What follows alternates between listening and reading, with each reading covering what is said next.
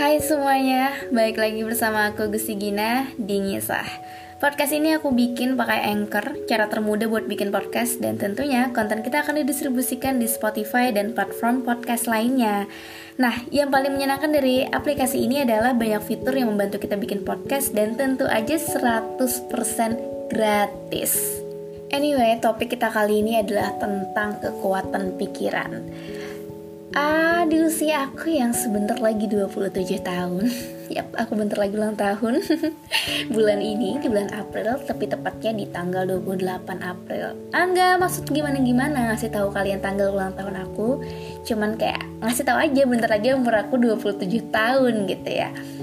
Dan setiap kali, setiap tahun ketika aku ingin berulang tahun mendekati hari H gitu ya biasanya ada aja hal-hal yang menjadi pemikiran aku kayak gimana sih kehidupan aku belakangan ini? Ya satu tahun terakhir. Terus aku juga suka nostalgia pikiran gitu ke masa-masa aku dulu.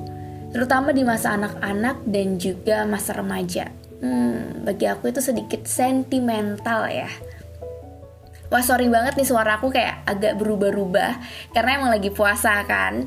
Yes, aku juga mau ngasih ucapan nih buat teman-teman yang berpuasa. Selamat berpuasa. Semoga ibadah kita di bulan Ramadan kali ini Menjadi lebih baik Dan setelahnya nanti setelah lebaran gitu ya Kita juga akan mendapatkan kualitas diri yang semakin baik Gak cuma di bulan Ramadan doang.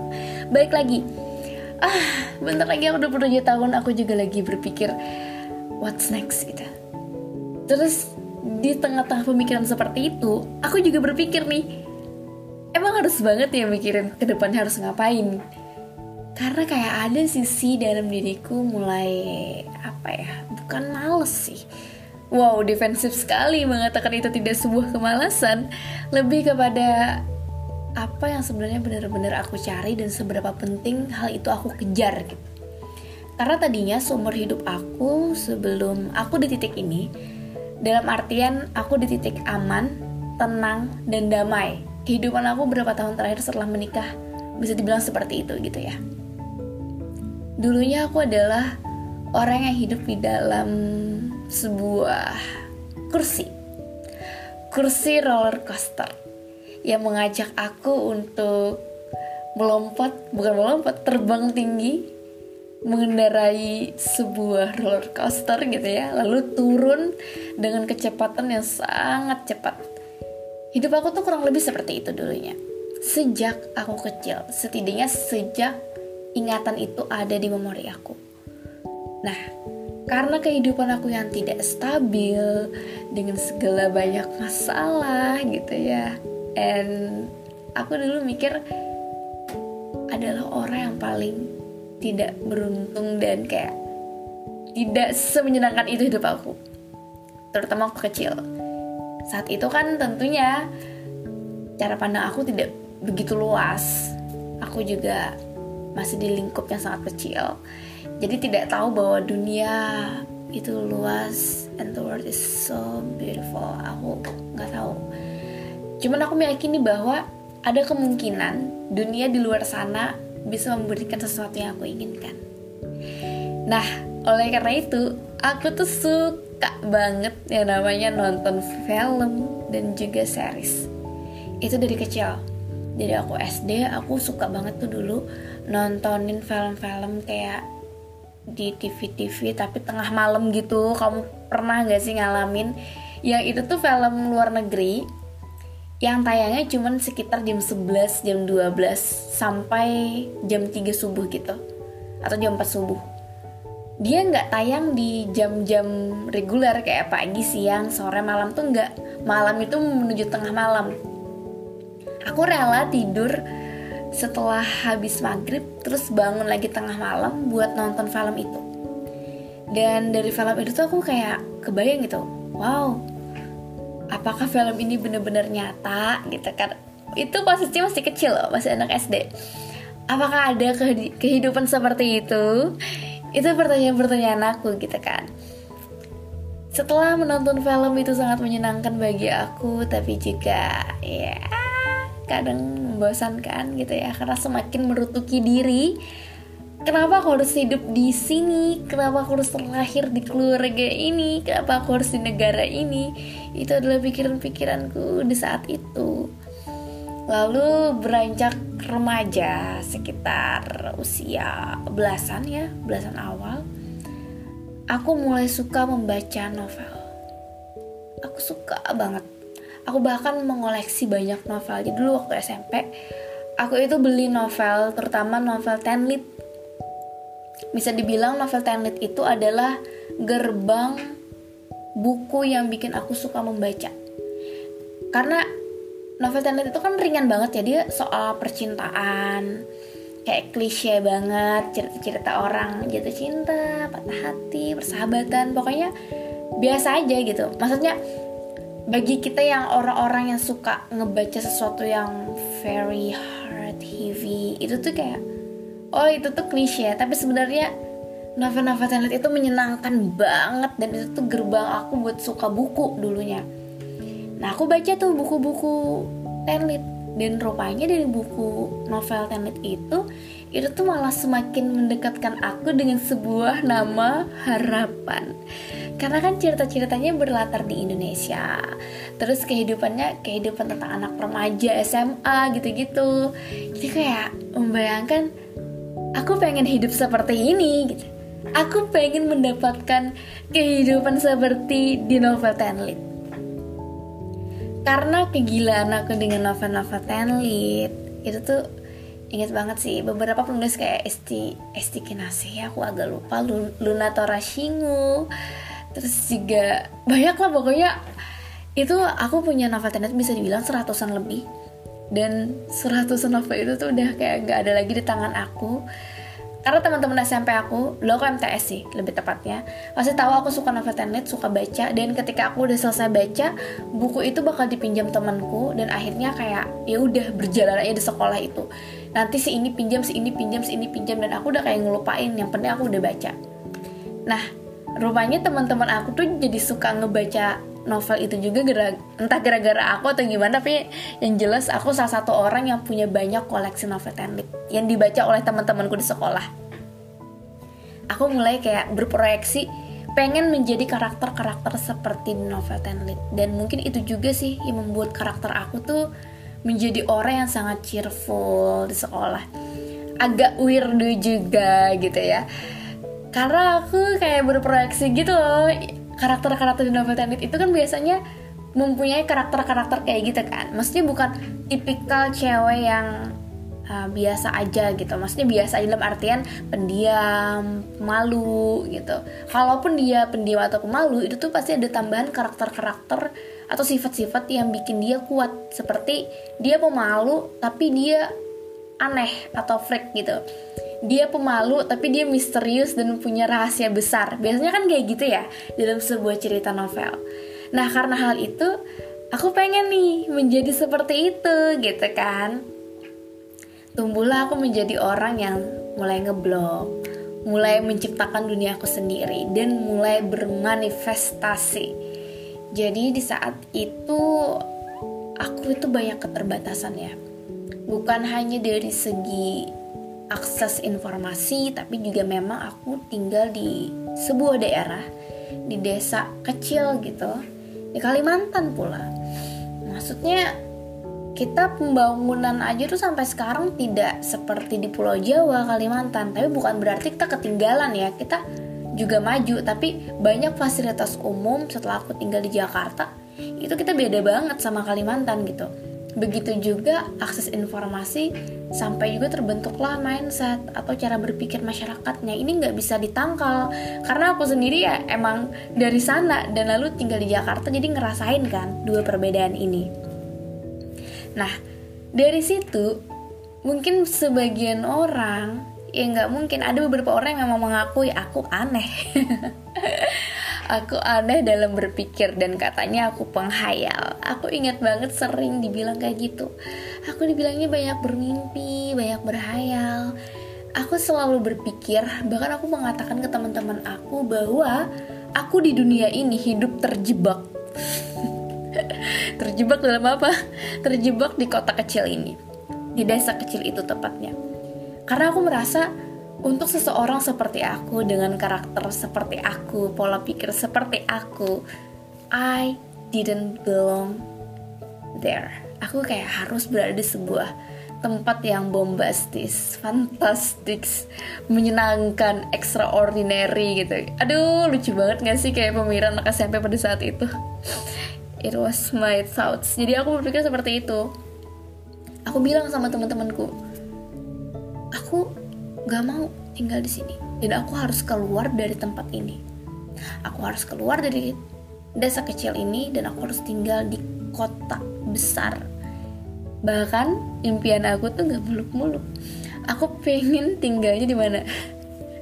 Kalau nggak di London New York atau Los Angeles. Oh my god. Dan aku bilang minimal Jakarta ingat itu aja aku jadi kayak lucu gitu loh. Dan karena hal-hal itu juga aku bermimpi suatu hari nanti aku harus punya kamera. Aku pengen jadi orang yang cool gitu.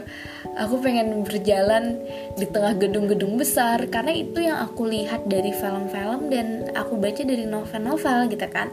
Sedangkan di daerah aku kita nggak punya itu semua. Kita nggak punya gedung tinggi puluhan lantai hingga ratusan lantai kita nggak punya kereta api bahkan untuk naik pesawat pun aku harus menempuh sekitar 4 atau 5 jam perjalanan dari kota aku.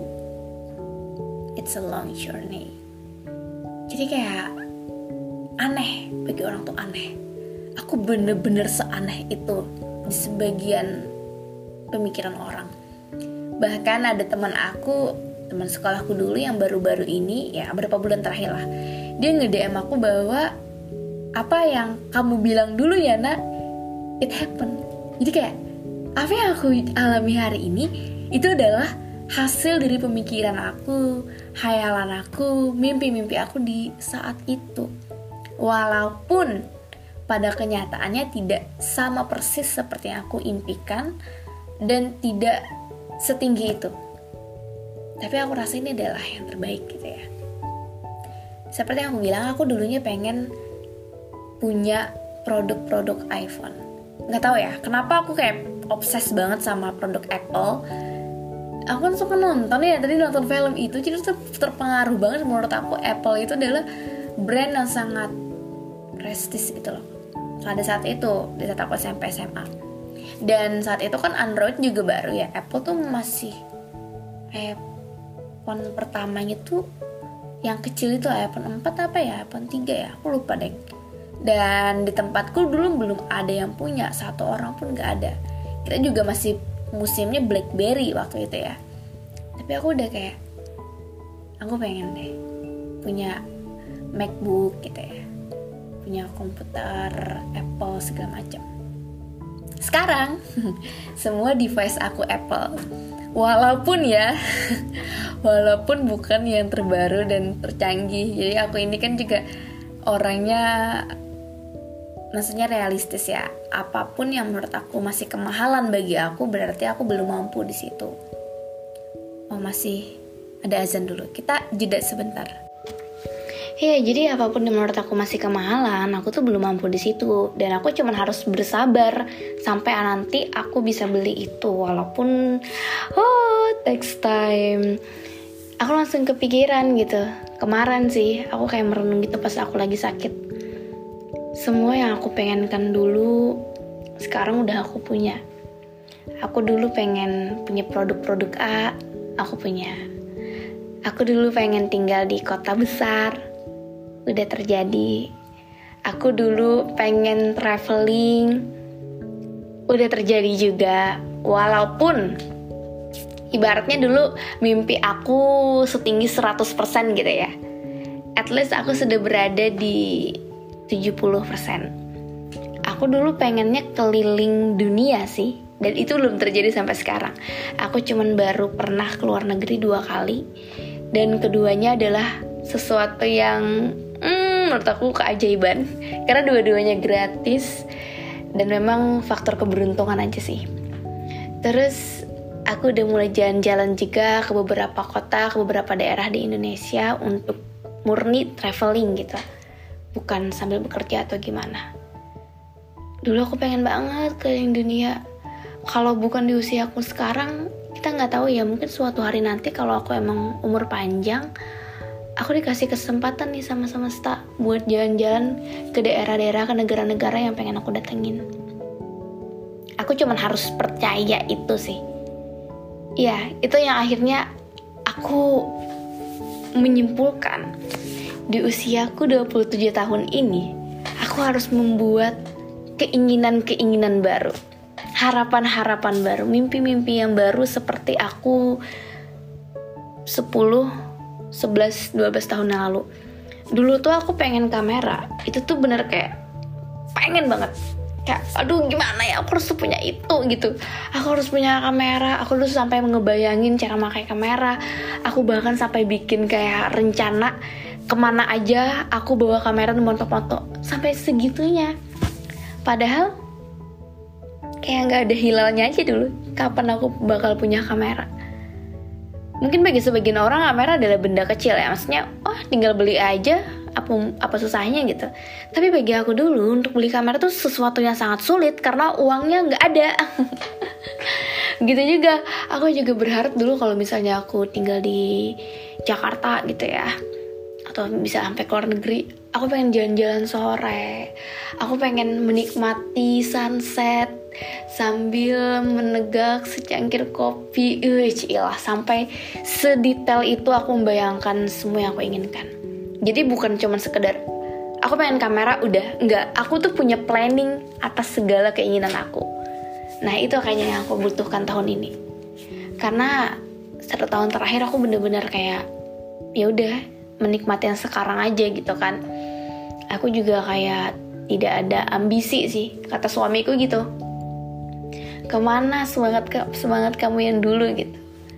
Karena aku kayak ngerasa yang apa aku inginkan sejak dulu itu karena aku kayak ngerasa apa yang aku inginkan sejak dulu tuh udah terjadi sekarang. Dan aku merasa cukup. Merasa benar-benar cukup. Aku bahkan tidak menginginkan lebih gitu loh. Tapi akhirnya ya itu aku kayak ngerasa ada hal yang kurang jadinya ya hidup aku kayak kurang bergairah juga sih. Kita tetap butuh impian kita tetap butuh tujuan kita tetap butuh harapan agar hidup kita tuh lebih bermakna gitu loh yang kita jalanin. Tapi bukan berarti yang seambisi itu sampai menghalalkan segala cara tuh jangan sampai kayak gitu sih. Dan pastinya aku bukan tipe orang kayak gitu juga. Aku bersyukur ya. Karena kan emang ada orang-orang yang memang punya karakter atau punya sifat ketika dia pengen sesuatu dia akan melakukan segala cara gitu loh. Tapi kalau aku ketika aku pengen sesuatu aku akan memikirkan gimana caranya dan aku lebih sabar.